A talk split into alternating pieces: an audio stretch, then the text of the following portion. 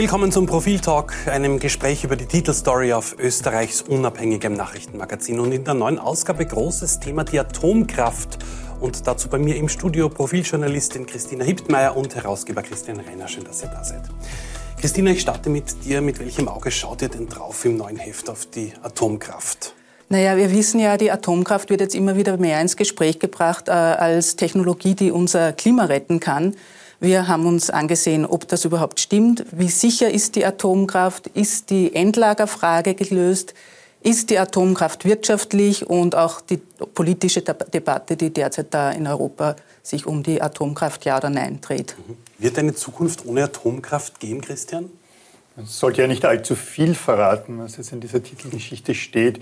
Aber ich tue es jetzt dennoch, weil es ja trotzdem sehr spannend bleibt.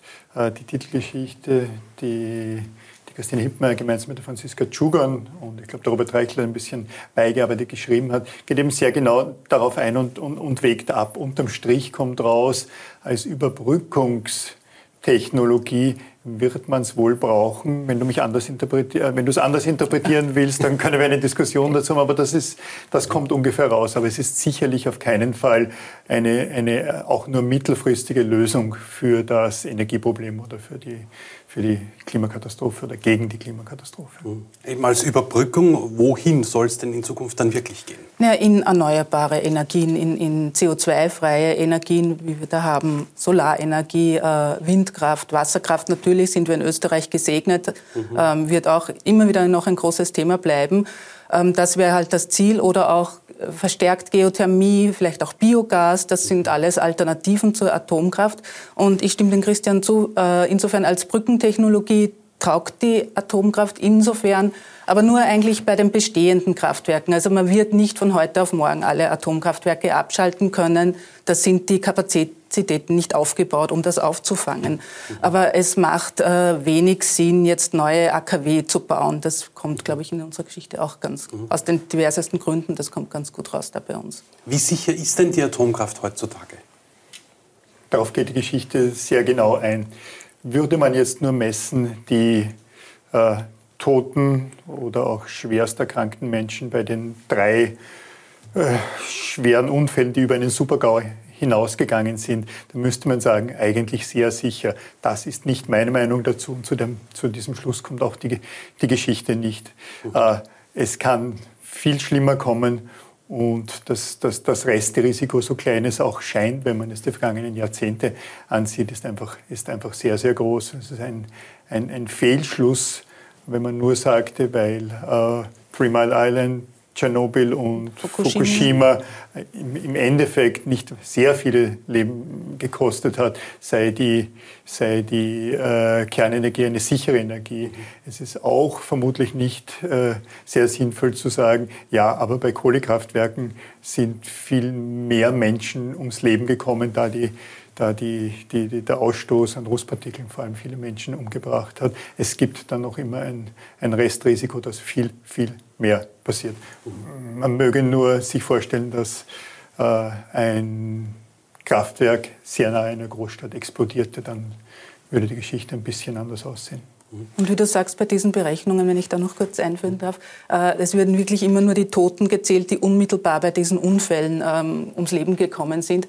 Was da völlig außer Acht gelassen ist, sind die Langzeitschäden eben durch Krebserkrankungen. Da gibt es keine verlässlichen Zahlen, aber es gibt Schätzungen, dass allein durch Tschernobyl äh, europaweit zigtausende Menschen äh, mittlerweile an Krebs gestorben sind. Das ist natürlich schwer festzumachen jetzt weil man es nicht nachverfolgen kann. Aber es gibt einen Anstieg an Krebserkrankungen und Krebstoten.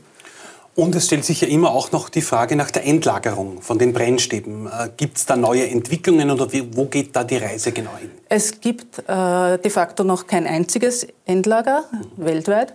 Ähm, die Finnen bauen gerade an einem. Das soll in den nächsten Jahren, die bauen schon seit 2004, in den nächsten Jahren sollen dann die ersten Brennstäbe dort in einen ganz äh, tiefen Stollen vergraben werden. Ähm, werden wir schauen, wie lange das noch dauert. Aber sonst weltweit gibt es eben keine Möglichkeiten. Und, und alle äh, Länder, die Atomkraft betreiben, ähm, geben ihren radioaktiven Müll in diese sogenannten Castor-Behälter, die aber maximal auf 40 Jahre Lebensdauer ausgelegt sind. Und man weiß von Deutschland ständig, die suchen immer nach einem Endlager, Stichwort, Endlager, Stichwort Gorleben. Ähm, gibt es noch keine Entscheidungsfindung. Also das ist bei weitem nicht gelöst, dieses ich Thema. Glaube, es, ist, es ist sehr wichtig zu betonen, dass Österreich, um dieses abgedroschene Floskel von Insel äh, zu verwenden, dass Österreich hier keine Insel ist. Wir haben lange in der, in der Redaktionssitzung darüber diskutiert, ob die unsere Leserinnen und Leser genug betroffen davon sind, wenn wir jetzt diese Frage stellen, dass das Nukleardilemma, zumal es in Österreich bekanntlich nur ein Museum eines Atomkraftwerks gibt. Ja, natürlich sind wir betroffen und wiederum nicht nur von den grenznahen, gefährlichen Atomreaktoren, sondern jetzt sehr unmittelbar dadurch, dass die Klimakatastrophe eine globale ist und nicht vor unseren Grenzen äh, Halt machen wird. Umso mehr ärgere ich mich oft, wenn äh, die Politik oder einzelne Unternehmen damit Werbung machen, dass Österreich ja äh, Strom äh, nicht aus Atomkraftwerken bezöge, was gar nicht stimmt, weil es natürlich der Spitzenstrom dann schon bezogen wird, und dass Österreich ja bei der Stromproduktion neutral agieren könne das ergibt nur gar keinen Sinn im Gesamtkontext der Klimakatastrophe.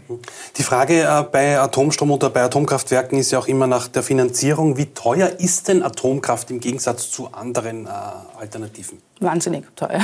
Also mittlerweile ist die, der Atomstrom ähm, die teuerste Form der Stromerzeugung. Da ähm, sieht man im, im, Verlauf von den letzten zehn Jahren, ähm, da haben Windenergie, Solarenergie, Solar war immer die teuerste, ist so nach unten gegangen, also minus 80 Prozent billiger geworden. Mhm. Ähm, Atomstrom ist äh, um 26 Prozent teurer geworden. Das ist jetzt bei 155 US-Dollar pro Megawattstunde. Mhm. Solar ist bei 40 Dollar pro Megawattstunde. Äh, Atomstrom hat um 26 Prozent zugelegt. Also ist wirklich die absolut teuerste ähm, Stromform.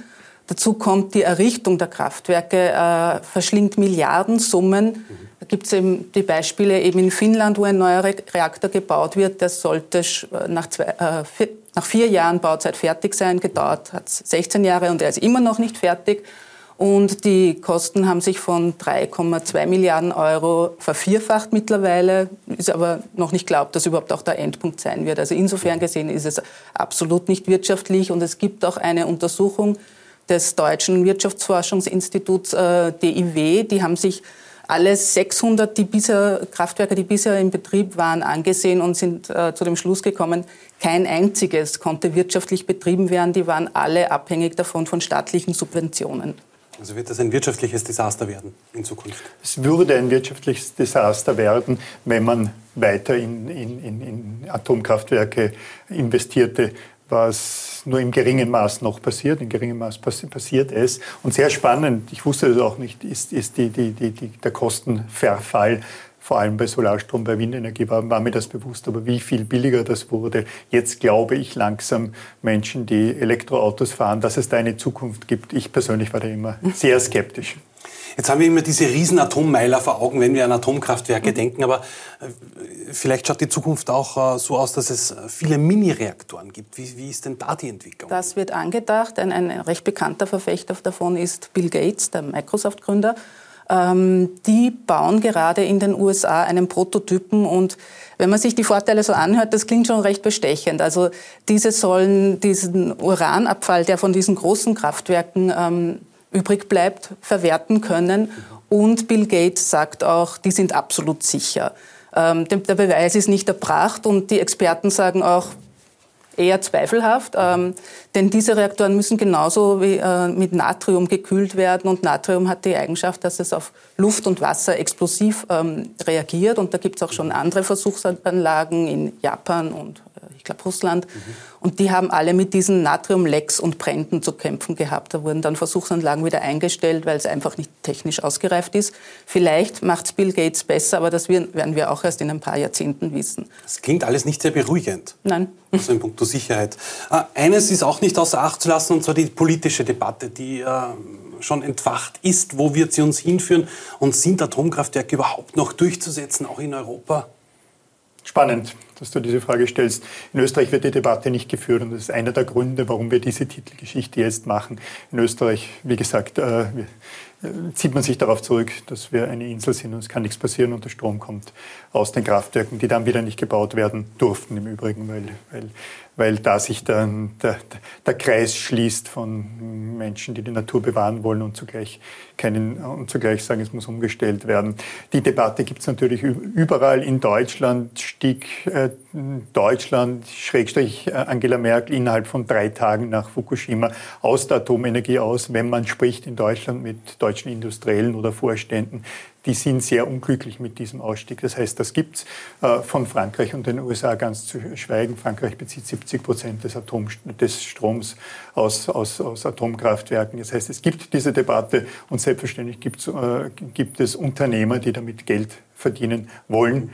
Äh, obwohl wir den Beweis führen, dass es ohne staatliche äh, Subventionen eine ziemlich unsinnige Renditerwartung wäre. Wie wird es aussehen in rund 20, vielleicht 30 Jahren? Woraus werden wir unseren Strom beziehen? Aus welcher Energiegewinnungsform? Was glaubst du? Ich bin ein Pessimist und würde leise sagen, äh, die Chancen, die Klimakatastrophe abzuwenden, sind gering. Dennoch kämpfen wir als Profil oder jeder von uns natürlich äh, darum. Äh, eine sehr simple Lösung wäre, über die auch nie gesprochen wird, vielleicht auch mal eine Titelgeschichte, dass, die, dass man das Bevölkerungswachstum eindämmt. Mit zwei Milliarden oder vier Milliarden Menschen wäre es etwas leichter. Äh, realistisch äh, gesehen wird es nicht ohne Verzicht gehen.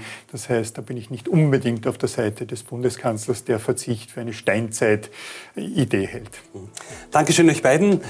Alles zur Atomkraft lesen Sie im aktuellen Profil. Schauen Sie da rein, wie auch bei uns. Bis zum nächsten Mal.